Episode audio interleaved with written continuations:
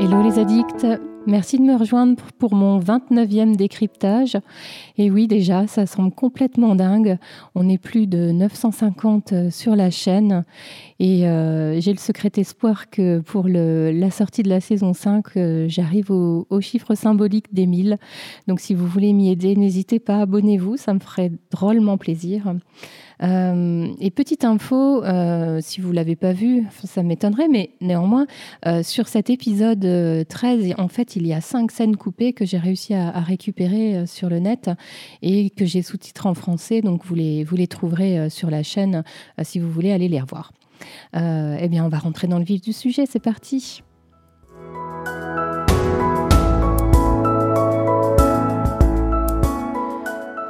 C'est une fin de saison assez inédite que ce dernier épisode de la saison 2, puisque c'est un épisode qui dure 1h30, donc c'est une fois et demie la durée que font les épisodes habituellement.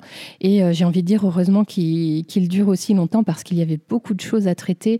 Il est très très riche, donc je vais détailler tout ça bien sûr dans ce décryptage. Tout d'abord, le titre de l'épisode, c'est en français Le Talisman et en anglais A Dragonfly in Amber. Donc ce sont les titres, c'est le titre du tome 2 de toute la série des romans de Diana Gabaldon, en anglais et en français. Et donc ça représente, le talisman dont on parle, hein, c'est ce morceau d'ambre que Hugh Munro avait offert à Claire pour son mariage avec Jamie, et que Claire a offert à Jamie avant de retraverser les pierres. Et c'est un épisode hyper surprenant, parce qu'on démarre donc avec des images de chapeau melon et bottes de cuir, donc on sait tout de suite qu'on va se situer au XXe siècle, et plus particulièrement dans les années 60. Et franchement, c'est décoiffant, parce que si on avait démarré la saison à la fin des années 40, en 1948, avec Claire qui venait de repasser les pierres et qui était donc enceinte, là on se retrouve avec Claire et sa fille Brianna qui a quasiment 20 ans. C'est ultra surprenant. Moi, ça m'a cueillie, franchement. Et je trouve que cet épisode, c'est le plus intense émotionnellement de la série. Il est très dramatique. Et ça, c'est accentué par les allers-retours constants qui sont faits entre des séquences du XVIIIe siècle et des séquences du XXe siècle. On découvre donc Claire qui a emmené Brianna en Angleterre et en Écosse, pour sans doute lui raconter son histoire, en tout cas l'histoire de Claire et de Franck. Et je trouve que cet épisode est vraiment très spécial, car toute la saison nous parle de Culloden, on nous emmène tout droit à Culloden, et en réalité, on ne voit rien de cette bataille de Culloden, on entend tout juste des coups de canon. Ça aussi, c'est assez déroutant finalement, mais je trouve que c'est bien. Pour le final, j'aurais pas forcément apprécié de voir des images de bataille, ça aurait pas apporté grand-chose. Et c'est en fait un épisode qui me plaît au-delà de tous les autres, car il n'est centré que sur les personnages et sur leurs relations. Je trouve qu'il y a un ADN un peu différent des autres épisodes de la saison. Il est vraiment... Alors, on retrouve tout ce qui fait qu'on aime Outlander, bien sûr. Il est très cinématographique, il est merveilleusement filmé.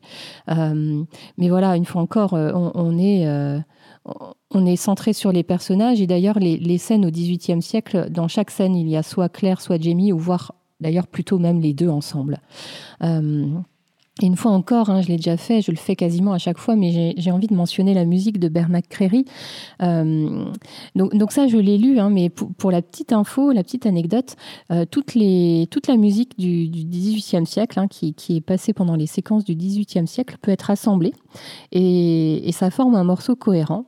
Alors, j'ai eu la curiosité d'essayer de le faire, et c'est vrai, et c'est surprenant. Alors, on ne s'en rend pas compte, bien sûr, avec les coupures du XXe, c'est imperceptible, mais ça prouve quand même tout le travail de recherche et de finesse qui est fait là sur cette musique. Ce qu'on peut remarquer aussi, c'est qu'il n'y a pas de thème pour Brianna.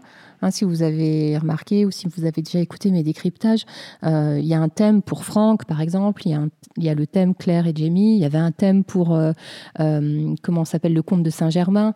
Et Brianna, pour l'instant, rien n'a été développé pour elle. Et c'est celui de Claire et Jamie qui est utilisé lorsqu'on la voit à l'écran. Et ça appuie cette idée qu'elle s'approche de la vérité concernant sa filiation, en fait. Hein. J'aime aussi beaucoup le fait qu'on réentende la musique de la danse des druidesses lorsque Claire est dans le bureau du révérend Wakefield. Et puis j'aime aussi beaucoup le choix musical pour figurer les années 60 et notamment le générique de fin. Alors c'est vrai que d'habitude on a tendance à couper les génériques, et puis en plus, si comme moi vous regardez sur Netflix, ça passe d'un épisode à un autre sans laisser le temps au générique de défiler. Mais là, la musique est sympa, et en plus le choix du titre est malin. Enfin, le titre, hein, c'est Time Has Come Today, donc vous voyez que c'est plein de symboles. J'aime aussi beaucoup cet épisode parce qu'il y a beaucoup de rappels et de clins d'œil à d'autres épisodes de la série, que ce soit de la saison 1 ou de la saison 2. Et moi, ça me fait me sentir à la maison, avec le sentiment d'un passé partagé, d'anecdotes partagées. Et puis aussi, il y a des choses que vivent certains des personnages, et Brianna notamment, pour lesquels elle ne se doute de rien. Mais nous, en tant que téléspectateurs, on regarde ça et on se dit mais oui, bien sûr, c'est normal que tu frissonnes devant, à Fort William, puisque si tu savais ce qui est arrivé à ton vrai père, enfin plein de petites choses comme ça où on sait et on sent, et ça c'est super intéressant. Je voulais aussi parler du soin particulier qui a été apporté aux transitions entre 18e et 20e. Si ça fonctionne aussi bien, ces passages d'un temps à un autre, alors ça rythme énormément l'épisode bien sûr, mais je trouve que ça fonctionne bien aussi parce que les transitions sont très soignées, et j'en détaillerai certaines après. On se retrouve pour mon top et mon flop.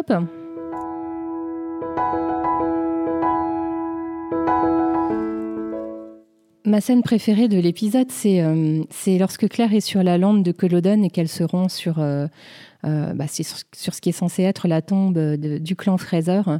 Je trouve que c'est vraiment le point émotionnel culminant de l'épisode. Bien sûr, la fin, hein, les adieux entre Claire et Jamie est très belle également, mais vraiment cette scène-là, pour moi, elle est particulière. Elle résume en réalité tout l'épisode. Claire ne voulait pas remettre les pieds à Culloden. Hein, c'est un endroit pour elle qui représente la mort et la destruction, et aussi la raison pour laquelle elle a dû quitter Jamie. Et puis, évidemment, c'est l'endroit où est censé être enterré l'homme qu'elle aime. Et elle... Au final, je pense, quand elle y réfléchit, elle se dit qu'elle devrait être enterrée là, à ses côtés, avec lui. Mais en réalité, elle ne l'est pas. Et elle est revenue là pour lui dire au revoir, chose qu'elle n'avait pas réussi à faire lorsqu'ils se sont quittés à l'aube de la bataille de Culloden. On découvre une Claire qui avait fermé son cœur pendant 20 ans et qui, là, peut enfin l'ouvrir. Et je trouve que dès lors qu'elle commence à parler à Jamie, ou de Jamie, hein, d'ailleurs, dans l'épisode, elle s'illumine. On voit son visage qui retrouve un peu d'apaisement et voilà, de paix intérieure, en fait. Et puis, je trouve que c'est beau la façon dont elle raconte la vie qu'elle a eue pendant ces 20 années et l'éducation, enfin le fait que Brianna ait grandi dans une famille qui l'aimait beaucoup. Ouais, vraiment une très très belle scène. J'adore la fin quand elle lui dit au revoir, qu'elle l'appelle mon amour, et puis aussi cette petite phrase. Alors en anglais c'est Rest easy soldier. En français je crois qu'elle dit repose en paix soldat. Et là, c'est une petite, un petit retour à toutes ces phrases qu'elle lui a déjà dites avec ce mot soldat ou soldier. Je les avais déjà mentionnées, mais dans le tout premier épisode, elle lui dit debout soldat, ou on y va soldat, je sais plus. Je vous retrouve les extraits, je vous les mets juste après. L'épisode où Jamie essaye de la ramener à Craigh na Dun dans la saison 1 et où au final elle revient alors qu'il dort et puis elle lui dit « On your feet, soldier », debout soldat. Dans la saison 2, lors de la bataille de Prestopans, lorsqu'ils se disent au revoir et que Jamie va à la bataille, elle lui dit aussi. Allez, je vous fais une petite compile de tout ça tout de suite après. All right, well, on your horse, soldier.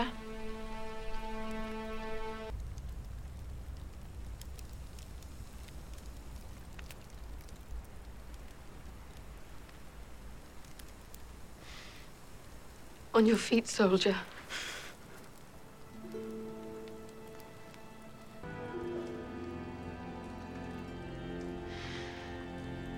On your way, soldier.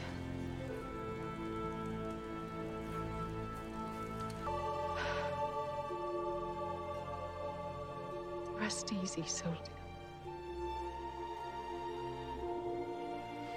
Vraiment, j'adore quand les scénaristes font ça, ces petits rappels, c'est génial. Alors, je vais vous parler de ce que j'ai un peu moins aimé dans l'épisode. Il n'y a pas grand-chose, parce que vraiment, si je devais le noter, je lui mettrais 1000 sur 100, tellement je l'aime. Non, ce que je n'ai pas aimé, c'est une transition en particulier, c'est la transition juste après le meurtre de Dougal. En effet, c'est un moment important, le meurtre de Dougal dans l'épisode. Et je trouve que les quelques instants d'après aurait mérité que ça respire un peu plus.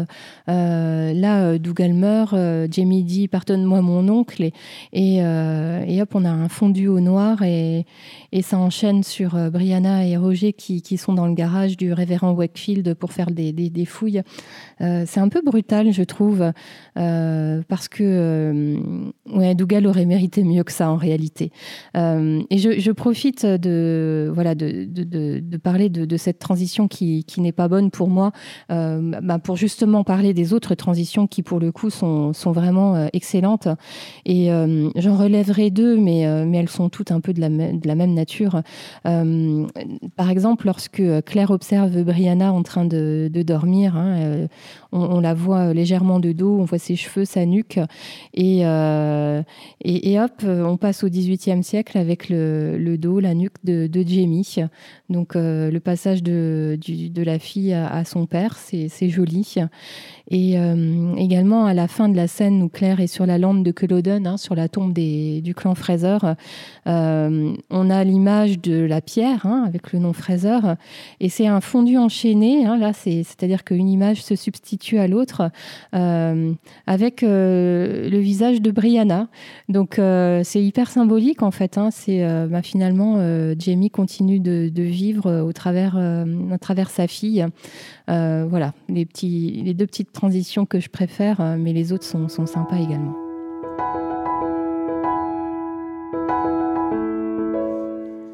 Il y a tellement de choses à dire pour cet épisode que ça a été assez difficile de rassembler tout ça et de faire des thématiques. Et donc, la première que j'ai trouvée et dont j'ai envie de vous parler, ce sont les fantômes, en fait. Claire, lorsqu'elle est dans le bureau du révérend Wakefield, dit qu'elle est assaillie par les fantômes de son passé. Il y en a 1, 2, 3, il y en a 4 dont je vais vous parler. Il s'agit de Frank, du révérend, de Madame Graham, et puis aussi Gaylis, que j'ai mis dans cette catégorie. Je vous parle en premier de Frank. Alors c'est vrai que Frank n'est pas présent dans l'épisode, on va dire physiquement, mais en revanche je trouve que sa présence se ressent quasiment du début à la fin, à travers Brianna bien sûr, et aussi à travers Claire. Et notamment, il y a plein de petites anecdotes que je relèverai dans une thématique un peu après, mais vous verrez. Roger, au tout début de l'épisode, il finit par remettre Claire, mais grâce au nom de Frank Randall, car Roger se souvient un peu de Frank. Et ce qu'on comprend, c'est que Frank est mort 1 an ou 2 auparavant. Ce qu'on peut voir aussi, c'est que Brianna aimait sincèrement son père, et vraiment beaucoup. Elle le trouvait très gentil, beaucoup plus que Claire. On sent que Brianna était beaucoup plus attachée à son père qu'à sa mère. Et d'ailleurs, Claire, sur la tombe à Culloden, dit que Frank a été un très bon père pour Brianna.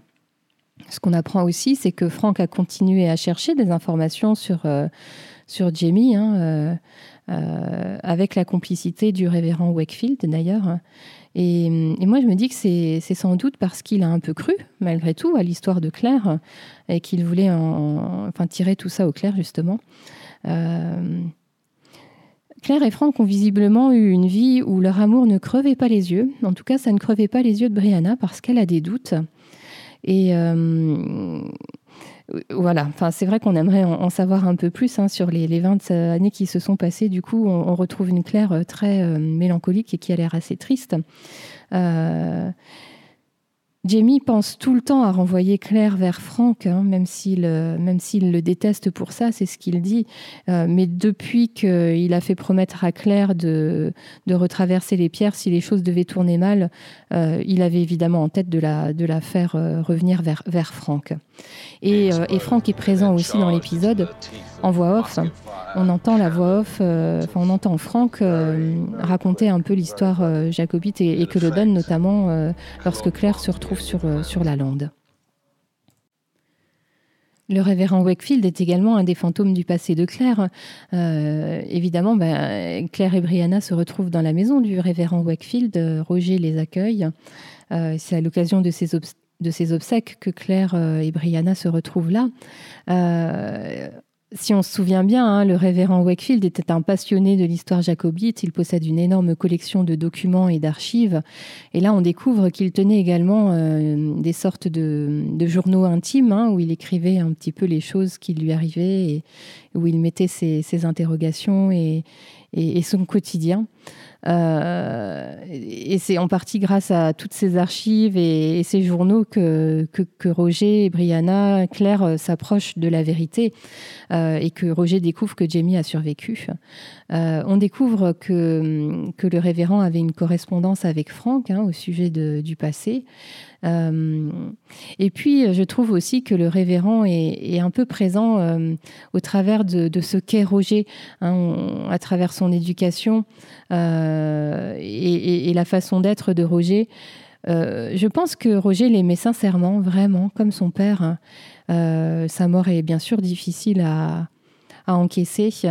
Et notamment, on le voit à travers la conversation que Roger a avec Claire au soir des obsèques, un verre de whisky à la main dans le petit salon.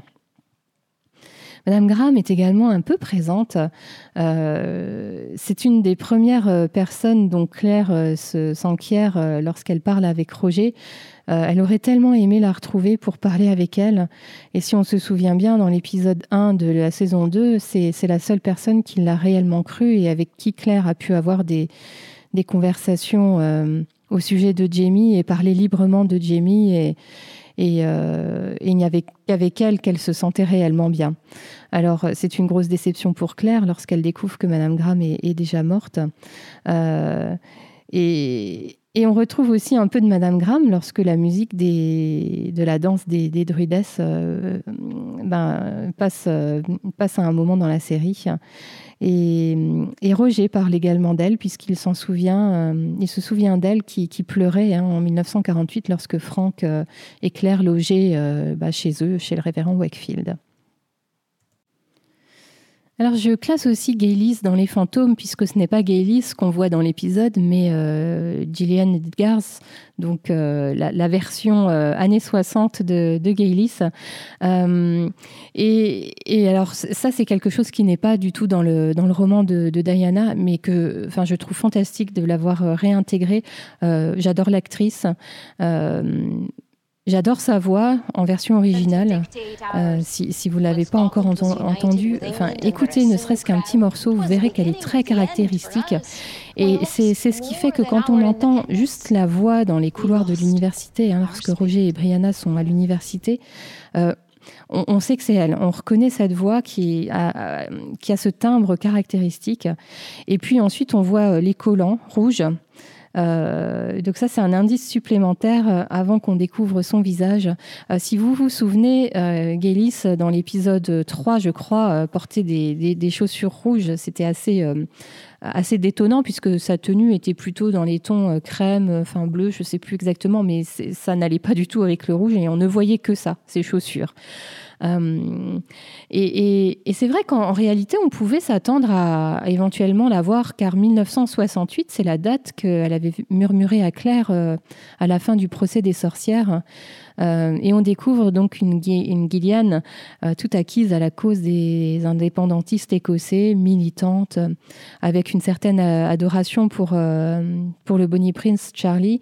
D'ailleurs, dans une des scènes coupées que j'ai publiées, on voit le mari de Gaylis Gillian qui parle de sa folie par rapport au Bonnie Prince Charlie et de son échec à Culloden et au fait que s'il avait réussi et patati patata.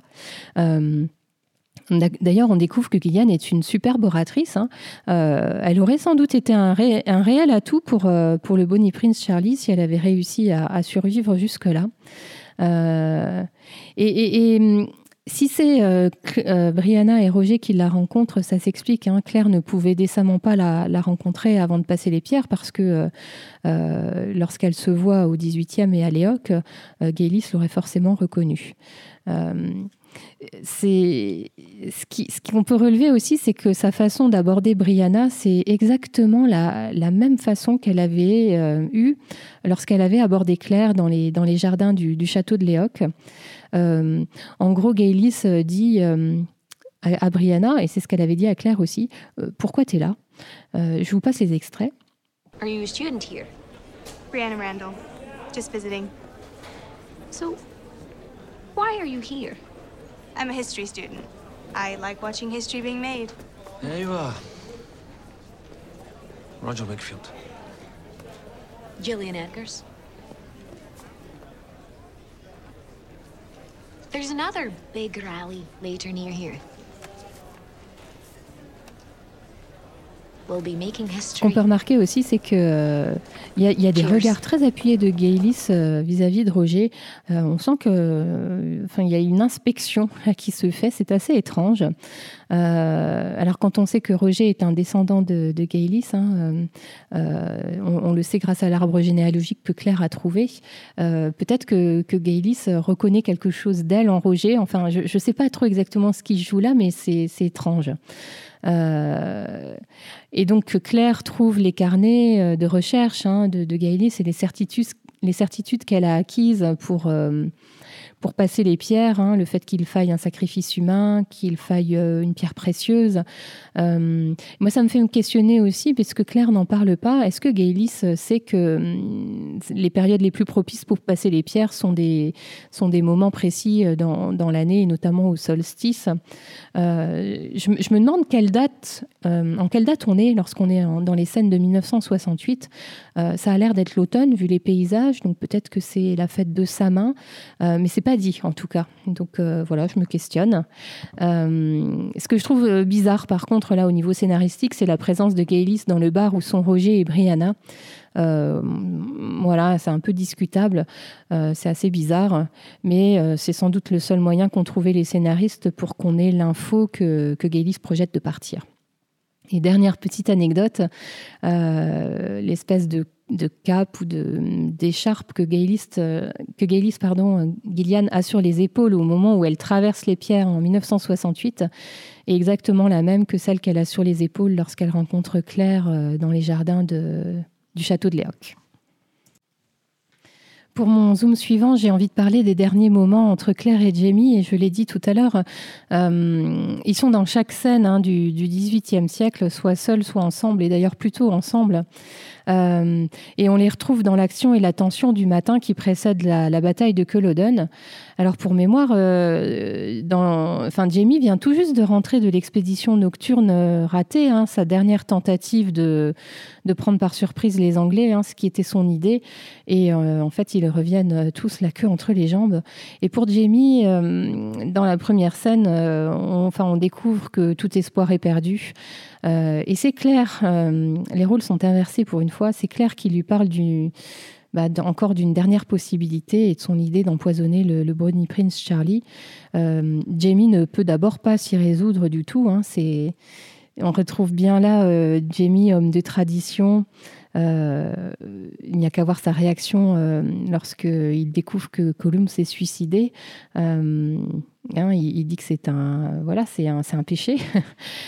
C'est aussi un homme d'honneur. Hein. Tuer quelqu'un de sang-froid, c'est quand même quelque chose qu'il n'envisage pas facilement. Mais malgré tout, on retrouve Craigh et Jamie formant une équipe. Et donc, ils organisent ensemble l'empoisonnement du prince jusqu'à ce que Dougal intervienne, puisqu'il les a entendus. Il écoutait aux portes.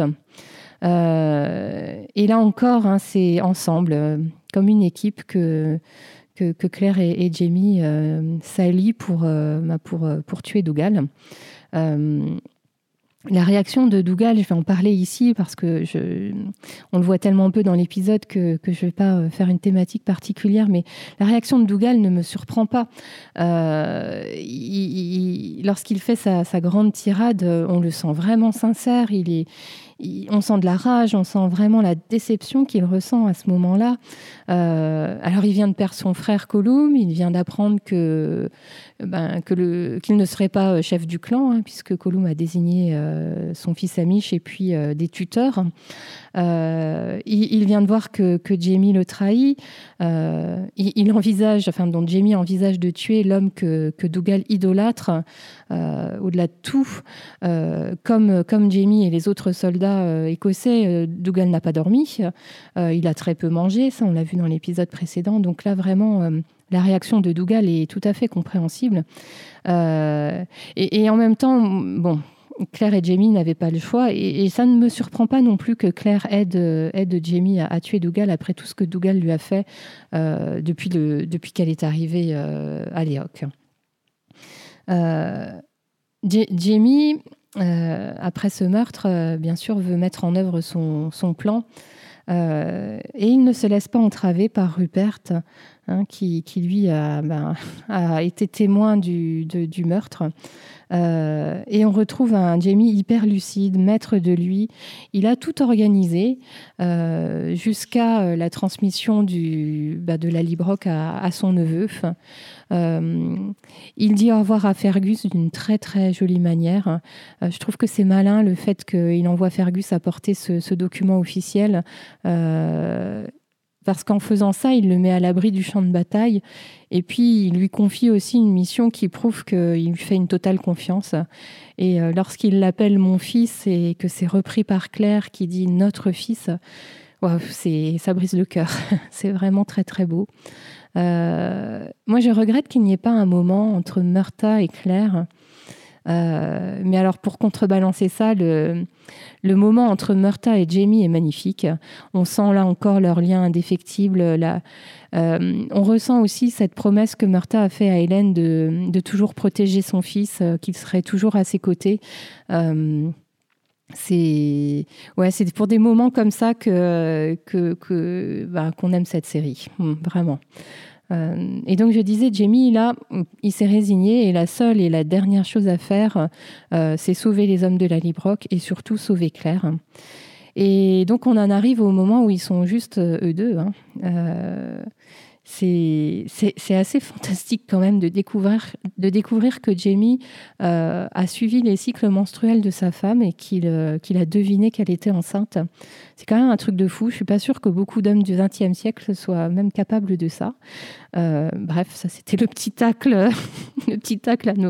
à nos chers hommes. Voilà, ils s'échangent de belles paroles. Alors, je l'ai en anglais parce que je regarde la série en VO, mais quand Craigh dit « You are my home », ça veut dire « C'est toi ma maison, c'est toi mon foyer ». Et on retrouve là cette notion de « home »,« maison »,« foyer ». Je ne sais pas bien comment le traduire en français, ce n'est pas facile, mais... c'est déjà une notion qui avait été présente dans un des épisodes de la saison 1. Enfin, j'en avais déjà parlé, vous savez, le fait que Craigh n'avait jamais eu vraiment de foyer, de maison, ce vase du premier épisode qu'on retrouve quand elle est à Lallybroch, enfin plein de petites choses comme ça, c'est vraiment important.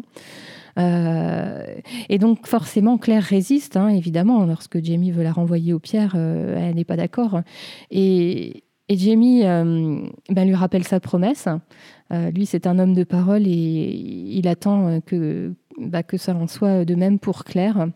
Et on sent vraiment que sans cette grossesse, Craigh serait restée à Culloden avec Jamie. Lorsqu'ils sont en bas de la colline de Craigh na Dun, c'est... c'est dans une espèce de danse. C'est beau aussi, ça. C'est dans une espèce de danse que Jamie emmène Claire au sommet de la colline. Et on voit, ils ne peuvent pas s'empêcher de se toucher. Ils se dévorent des yeux.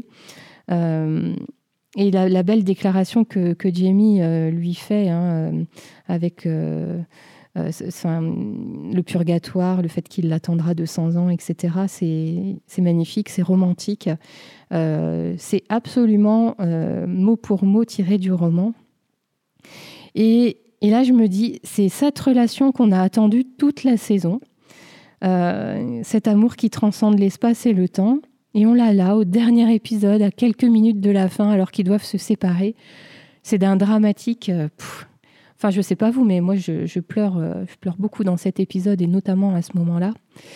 Et puis, on découvre l'urgence de leurs derniers ébats pendant que les canons résonnent. Des échanges de petits cadeaux, de souvenirs, le talisman, l'ambre, la libellule dans l'ambre, et puis la bague du père de Jamie que Jamie donne à Claire. Cette bague que Claire cherche frénétiquement au tout début de l'épisode 1 de la saison 2. Ils ne parviennent pas à se quitter des yeux et ils se disent l'essentiel. Je t'aime. Et de la même manière que Claire a posé sa main sur celle de Jamie un peu plus tôt pour aider à enfoncer le poignard dans le thorax de Dougal, là c'est Jamie qui prend la main de Claire pour la conduire vers la pierre. Et on n'arrive pas à croire qu'ils se quittent. C'est waouh, c'est dur, très très dramatique. Voilà ce que je pouvais dire sur ça. C'est difficile de clôturer ce zoom. Il y a beaucoup d'émotions. Je pense que, c'est pareil pour tout le monde. C'est difficile. Moi, je ne parviens pas à me résoudre qu'ils se quittent à ce moment-là et comme ça. Pour mes zooms suivants, et j'en ai encore 3, je vais me focaliser sur les scènes qui se passent dans les années 60 et j'ai envie de commencer par la relation entre Claire et Brianna. Donc je disais, quasi en introduction, on découvre que Brianna a pas loin de 20 ans. Et je trouve qu'on a pas mal de petits regards complices, de petits regards entendus. Un semblant de complicité entre Claire et Brianna, notamment au début. Je pense à leur entrée, les scènes dans l'entrée chez Wakefield, ou une des premières scènes lorsqu'elles sont dans la chambre tous les deux. Brianna semble fière que Claire, sa mère, soit chirurgienne. Et on découvre une Brianna qui visiblement mène son enquête pour en savoir plus sur ses parents. Elle est très très active dans les recherches et j'en parlerai après quand je comparerai roman et série, mais c'est pas du tout le cas dans le roman. Dans ses interactions avec Roger, Brianna dit rapidement qu'elle trouve que sa mère vit dans un autre monde et on découvre aussi que Brianna a des doutes sur les sentiments que Claire avait pour Frank. Et lorsque Brianna parle de sa visite à Fort William, ça fait réagir Claire et elle se ferme à l'évocation de Fort William. Et Brianna le sent. D'ailleurs, c'est étonnant, cette petite interaction. Et c'est remarquablement joué par les actrices et par Sophie Skelton notamment. On sait que Claire voit Jamie en Brianna. Bien sûr, il y a le physique, les cheveux notamment, le caractère aussi. Et quand Brianna comprend ce qui s'est passé et puis qu'on lui a menti pendant toute son enfance, c'est son caractère tempétueux et explosif qui ressort. Et d'ailleurs, pour la petite anecdote, je ne sais pas si vous le savez, mais c'est cette scène-là, lorsque Brianna explose face à Claire, qui a été choisie pour faire le casting de l'actrice qui devait jouer Brianna. Donc c'est une scène qui a été écrite très très très très très longtemps avant qu'elle ait été tournée.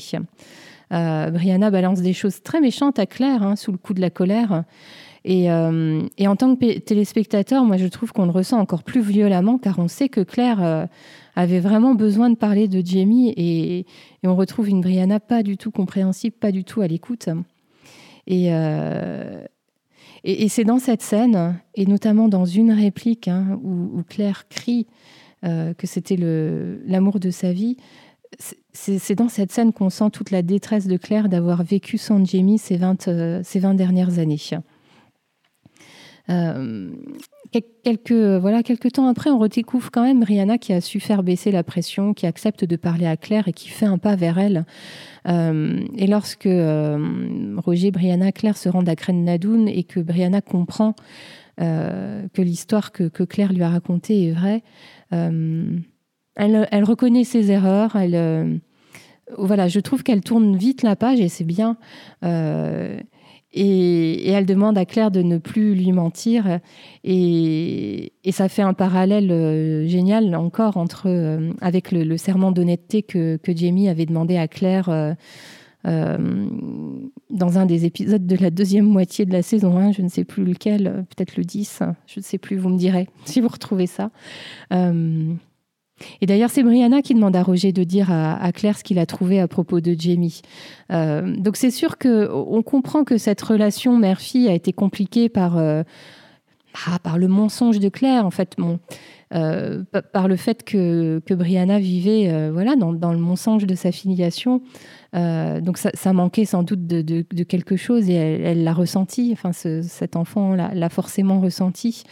Donc on espère que une fois que maintenant que la vérité s'est faite jour, que la relation va pouvoir évoluer plus sereinement. Alors après avoir parlé de la relation de Claire et Brianna, je trouve qu'il est intéressant de se pencher sur Roger. C'est aussi un nouveau personnage qui arrive dans la série. Alors c'est sûr, on avait découvert le petit Roger à la fin des années 40. Mais là, c'est tout de même pas pareil. Et on retrouve un jeune homme bien coiffé, poli, bien élevé. J'ai déjà vu sur les réseaux sociaux qu'il y avait un certain bashing qui se faisait sur ce personnage, alors sur l'acteur, peut-être même plus particulièrement. Franchement, quand on voit cet épisode, l'acteur, il est génial, quoi. Une belle performance, son ton est juste, son jeu est juste. Il est vraiment dans la nuance du personnage. Donc ça, c'est une petite parenthèse que je voulais faire, parce que pour moi, Richard Rankin est vraiment... parfait dans le rôle, même si évidemment ça diffère un petit peu du Roger du roman, mais on n'en est plus à ça. Et donc moi je l'aime bien. Et on voit que Brianna a directement tapé dans l'œil de Roger, hein. Il ne la lâche plus des yeux dès lors qu'il l'a aperçue et il cherche à s'approcher d'elle. Roger a cette scène très intime, ou très intimiste en tout cas, avec Claire dans le bureau près du feu, siroter un whisky. Ils font connaissance, ils parlent du révérend Wakefield. Et je trouve cette question qu'il lui pose comme ça un peu à brûle-pourpoint, comment avez-vous fait ? Et il y a un petit silence qui suit cette question, qui est génial, parce que moi je me dis, tiens, mais qu'est-ce qu'il veut savoir ? Est-ce qu'il sait que Claire a traversé les pierres ? Et en fait non, il veut juste savoir comment elle a fait pour surmonter son deuil. Et d'ailleurs Roger lui parle de Franck, alors que Claire bien sûr pense plutôt à Jamie. C'est une drôle de scène pour nous spectateurs, parce qu'on se doute ce qu'il y a dans la tête de Claire. D'ailleurs il y a une petite mimique qui nous dit qu'on a raison de penser ce qu'on pense, en fait. Et donc, c'est Roger qui fait le guide touristique pour Brianna. D'ailleurs, il y a une scène coupée, là, qui n'apportait pas grand-chose, mais où on le voit se proposer faire le guide et emmener Brianna au Loch Ness. Allez la voir, c'est rigolo. On sent déjà qu'il y a une certaine complicité. Enfin, ils se cherchent un peu tous les deux. Ça se sent dans la scène coupée. Lorsqu'ils visitent les sites historiques, et Brianna et Roger font connaissance, et Brianna en profite pour le questionner sur le passé. Et on sent bien la maturité et la tempérance de Roger. C'est lui qui ramène toujours Brianna vers un peu plus d'ouverture d'esprit, un peu plus de calme, de la tempérance également. Et les recherches qu'ils font sur le passé, ça rapproche forcément ces deux personnages. Dans cet épisode, on découvre la voix de Roger, ses talents de chanteur, la voix originale de Richard Rankin, vous l'avez déjà entendu dans les interviews. Enfin, il a vraiment un accent écossais hyper prononcé, c'est génial. Et puis alors Roger se retrouve impliqué malgré lui dans la relation entre Claire et Brianna. Il est spectateur de leur dispute et ça doit être assez bizarre pour lui puisqu'en fait il ne connaît pas vraiment ces femmes-là. Et moi je me demande s'il n'a pas envie de connaître au fond l'histoire de Claire. Vraiment une sorte de curiosité par rapport à tout ça. Est-ce qu'il n'aurait pas aussi un peu de Madame Graham en lui, hein? Je disais qu'on ressentait sa bonne éducation, sans doute grâce au révérend Wakefield. Mais Roger, oui, il a toujours vécu en Écosse, donc ce pays de tradition, de légende, etc. Et puis Madame Graham a contribué à l'élever, c'était la seule femme de la maison, et son ouverture d'esprit vient sans doute d'elle. Hein? Je trouve que l'humidité de ce personnage est très très bien jouée par l'acteur. Et on arrive au questionnement sur le voyage dans le temps. Hein, le fait que Roger est un Mackenzie, que sa filiation, en tout cas dans l'arbre généalogique, est un tout petit peu fausse. Et Claire lui apporte cet élément-là. Et j'aime beaucoup le trait d'humour de Roger qui dit « mais je ne vais quand même pas m'évaporer ». Ouais, Roger, très très spécial. Il est très habile avec Brianna pour la convaincre d'écouter Claire. Et voilà, on sent que la différence d'âge, hein, il doit y avoir un peu moins d'une dizaine d'années d'écart entre Roger et Brianna. On trouve Roger évidemment plus mature contre le feu, hein, de la jeunesse de Brianna. Et en dernier, ce que je voulais mentionner, c'est que lorsqu'ils sont près des pierres, Roger, tout comme Brianna, entend ce fameux bourdonnement. Alors que Jamie ne l'entend pas. Hein, il le dit également dans l'épisode. Et mon dernier zoom concerne la Claire des années 60. Je veux en parler parce que je trouve que Kate vraiment a bien su marquer cette différence entre ce qu'elle a toujours joué pour la Claire au 18e et cette Claire-là dans les années 60 où on sent vraiment de la mélancolie, de la gravité. Là, elle campe une femme mûre, vraiment très crédible. Cette femme aime toujours autant le whisky, hein, entre parenthèses. Il y a un beau travail qui a été fait aussi par l'équipe costume, coiffure, maquillage. C'est vraiment réussi. Je la trouve vraiment crédible, je la trouve très belle. Ce qui a été réutilisé aussi dans cet épisode, c'est la couleur de Claire, cette couleur bleue. Et deux choses très symboliques, son pyjama lorsqu'elle est avec Roger dans le petit salon, et puis la voiture qu'elle conduit, hein, pour faire ses recherches, etc. Elle mène son parcours du souvenir et ses recherches toute seule, alors que Brianna se faisait aider par Roger. Et je trouve ça beau qu'elle retourne à Lallybroch. Il y a vraiment beaucoup d'émotions. C'est sa maison. C'est l'endroit où il y a des souvenirs heureux. Et c'est magnifique quand on entend les voix des personnages. Là, on entend Jenny. On entend bien sûr Jamie. On entend aussi le petit Rabbi McNabb avec l'épisode des pommes de terre. Là, c'est ce dont je parlais en introduction quand je disais qu'il y a ces souvenirs partagés, ces petites choses des épisodes passés qui font qu'on se sent bien. Et alors, sur ces escaliers de Lallybroch, ce qui est vraiment magnifique, c'est ces vers du poème de Catulle qui sont présents dans le roman. Et d'ailleurs, l'inscription à l'intérieur de la bague, mais ça, on le découvrira plus tard dans la saison 4, je crois. C'est issu de ce poème de Catulle. Et alors justement, vous allez peut-être pouvoir m'aider sur ce point-là parce que moi maintenant je mélange complètement roman et série. Est-ce que lorsque Hugh Munro offre l'ambre à Claire, c'est dans un paquet où il y a ce poème de Catulle? Je suis sûre que c'est dans le roman, je suis plus très sûre que ce soit dans la série. Bref, en tout cas, c'est vraiment magnifique. J'aime beaucoup sa réaction face à la statue du Bonnie Prince Charlie dans le musée de Culloden. On sent vraiment toute son aversion pour cet homme et une aversion qui est encore hyper palpable, hein. C'est-à-dire que ça fait 20 ans qu'elle a vécu ces aventures-là, mais pour elle c'est quasi comme si c'était hier. Elle déteste le Bonnie Prince Charlie et ça se ressent bien. Et la présence justement de l'ambre dans la vitrine, ça aurait tendance à accréditer la thèse que Jamie serait tombé à Culloden, au final, puisque ça a été trouvé sur la lande à l'issue de la bataille.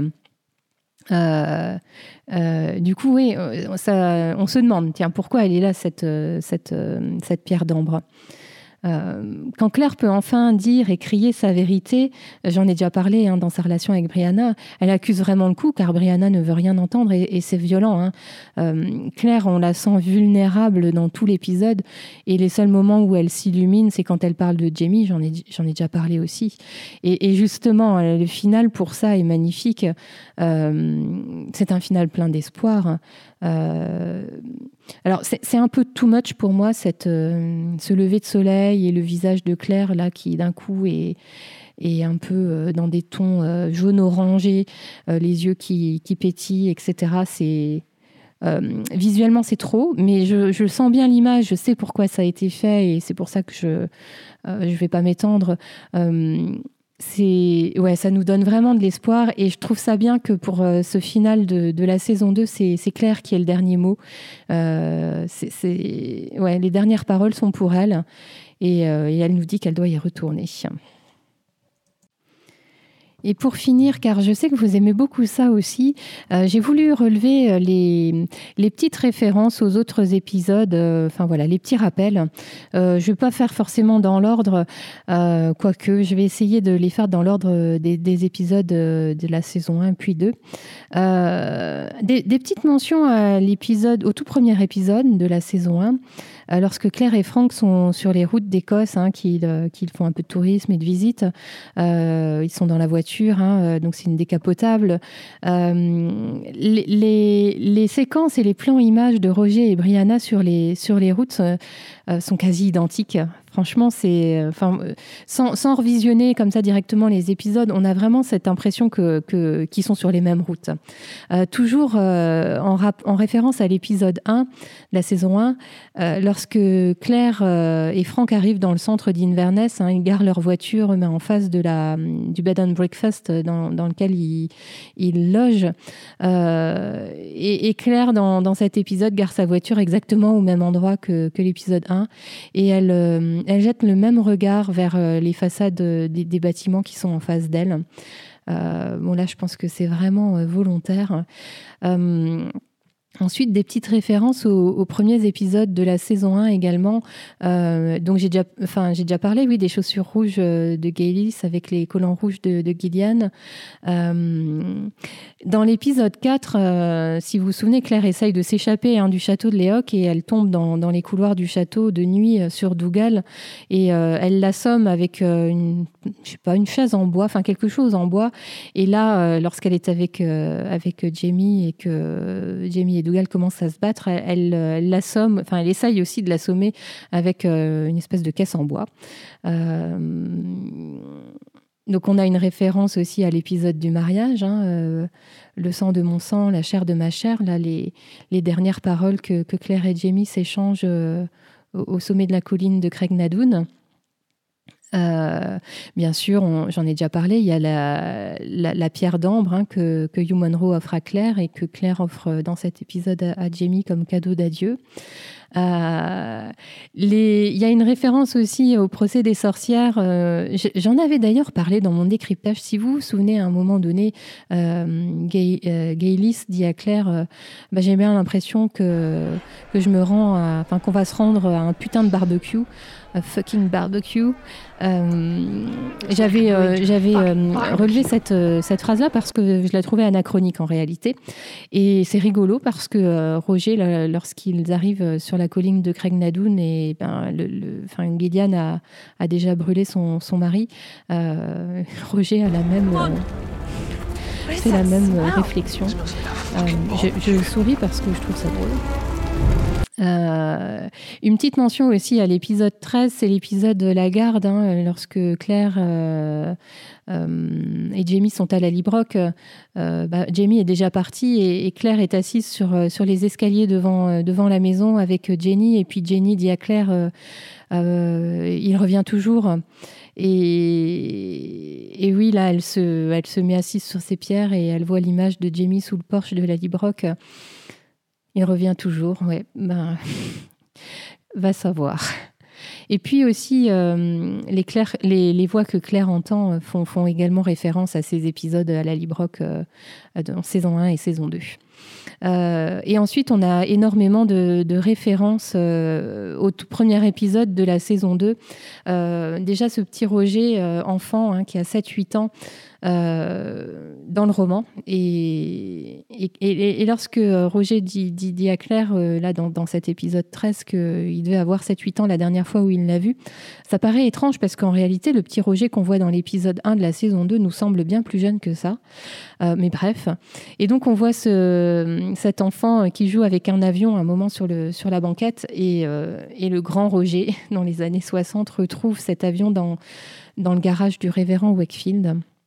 Et puis, les autres références, donc j'en ai déjà parlé, Claire et Roger dans le petit salon avec un verre de whisky, ça fait clairement penser à la scène où Claire et Franck s'expliquent, hein, à son retour en 1948. Autre référence, c'est Brianna lorsqu'elle insulte Claire, hein, et qui lui dit que elle a juste baisé avec quelqu'un d'autre. Franck avait dit exactement la même chose. Fuck my wife. Et puis, dernière référence, j'en ai déjà parlé, à l'épisode 1 de la saison 2, c'est au tout début de l'épisode 1, Claire fouille dans l'herbe autour des pierres et cherche quelque chose, hein, et elle finit par retrouver un anneau avec visiblement une pierre qui manque, et donc là on sait que c'est la bague que Jamie a offert à Claire juste avant qu'elle ne retraverse les pierres. Vous voyez, ça fait pas mal de choses. J'en ai peut-être d'ailleurs même raté. Si vous en trouvez d'autres, mettez-les en commentaire. Ça enrichira d'autant plus ce décryptage et cette analyse. Mais voilà, je voulais absolument faire cette partie-là parce que ça prouve toute la richesse et toute la réflexion et ouais, le fait qu'on aime cette série, quoi. Alors, en réalité, le tome 2, hein, de la série des romans commence par 5 chapitres qui se situent en 1968 et finissent également par, je crois, 2 ou 3 chapitres en 1968. Et puis, tout ce qui est entre deux, tous les chapitres dans l'intervalle, concerne le XVIIIe siècle. Donc, Diana Gabaldon nous avait un peu plus rapidement mise dans le bain des recherches. Et puis, nous avait posé directement, en 1968, on savait que Claire avait eu sa fille, etc. Je vais d'abord vous parler du chapitre 46, puisque celui-là concerne l'avant Culloden et puis tout ce qu'on voit à l'écran dans cet épisode. Jamie, dans le roman, rejette l'idée d'empoisonner le Bonnie Prince Charlie, mais Dougal a entendu le plan de Claire et c'est à elle qu'il en veut, hein, il la traite de sorcière, etc. Donc, c'est Jamie qui tue Dougal dans le roman, et c'est Winnie qui voit cette scène-là. Je vous rappelle que Rupert, dans le roman, était mort lors d'une précédente bataille des Jacobites contre les Anglais. Il y a un temps un peu plus long qui est pris pour les adieux, puisque Jamie et Claire se retrouvent dans une chaumière. Il y a des derniers petits moments d'intimité où ils prennent le temps de s'imprimer des souvenirs. Ils dorment même un petit peu. Et lorsque le temps est venu de se rendre aux pierres dressées, l'un et l'autre gravent leurs initiales dans la main, dans la paume droite pour Claire, dans la chair du pouce à gauche pour Jamie. C'est quelque chose qui n'est pas repris dans la série, et j'ai entendu une interview récemment, enfin je ne sais pas si elle date un peu, mais ça fait partie des petits regrets qu'ils peuvent avoir parce qu'ils n'ont jamais réussi à vraiment faire ça, alors que c'est beau évidemment dans le symbole. Et c'est Jamie, dans le roman, qui demande à Claire d'appeler l'enfant Brian, comme son père. Et Claire doit aller aux pierres toute seule, en fait, puisque Jamie repart vers le champ de bataille et Claire fait les derniers mètres vers la colline toute seule, en réalité. Et donc, ensuite, on a tous ces chapitres sur les années 1968 et sur les recherches.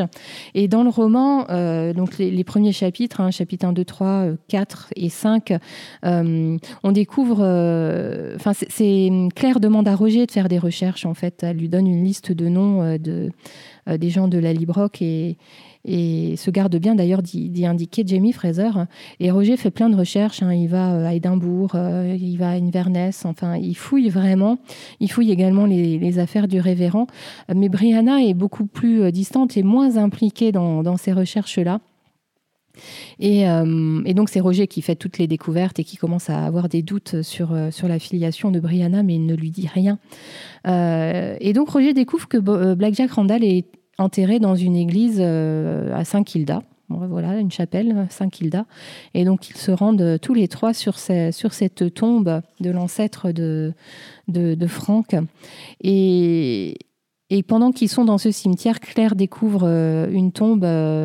au nom de Jamie. Et c'est là où elle en vient à raconter en fait toute l'histoire à Roger et Brianna. Évidemment, même réaction de Brianna dans le roman. Et donc, ça se coupe là. Et puis, on revient un peu sur cette période 1968 dans les derniers chapitres du roman. Et dans le roman, pour accréditer un peu son histoire, Claire parle de certaines preuves pour convaincre Brianna. Il y a ses fameuses initiales dans les mains.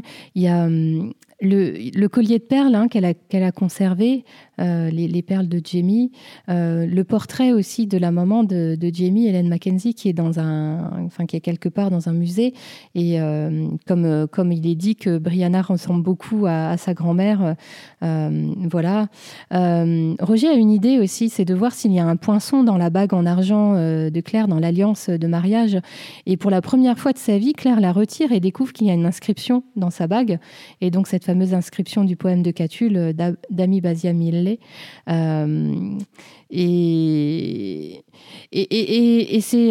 comment C'est Claire qui parle de la généalogie de Roger et de Gaylis. Et finalement, c'est Roger et Brianna qui vont ensemble chez le mari de Gillian Edgars. Et Claire et Roger, pardon. Pas Brianna et Roger, c'est Claire. Et donc, ils se rendent voir le directeur de l'université où étudie Gillian et pose plein de questions. Et donc, ce directeur finit par informer Claire que Gillian faisait plein de recherches sur les cercles de menhir. Donc, Claire réussit à voler les fameux carnets de Gaylis qui étaient à l'université. Et en fait, ça la renseigne. Dans les carnets, elle découvre que Gaylis avait l'intention de passer les pierres. Et d'ailleurs, dans le roman, tout à l'heure, je me questionnais sur la période à laquelle on se situait dans la série. Mais dans le roman, on est au niveau de Beltane, donc c'est autour du printemps. Et donc, Claire comprend que Gaylis va passer les pierres. Et donc, ils se rendent sur la colline, tous les trois, Brianna, Claire et Roger, en voiture, de nuit. Et ils observent Gaylis passer les pierres. D'ailleurs, Roger a deux de la suivre et Claire est retrouvée évanouie et voilà le roman se termine aussi sur l'annonce par Roger de sa découverte et du fait que Jamie a survécu à Culloden.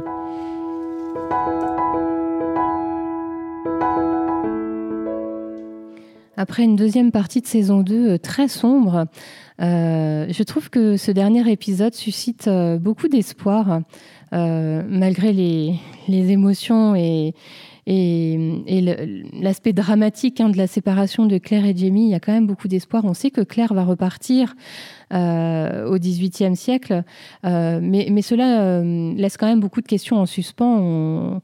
Moi, quand j'ai vu cet épisode final, je me suis dit mais quand elle va repartir? Est-ce qu'elle va pouvoir atterrir à la bonne époque? Est-ce qu'elle va laisser sa fille au XXe siècle? On se demande aussi ce qui est arrivé à Jamie à Culloden, puisque a priori il était censé retourner combattre, il ne serait donc pas mort. Ouais, c'est plein de questions, mais plein d'espoir.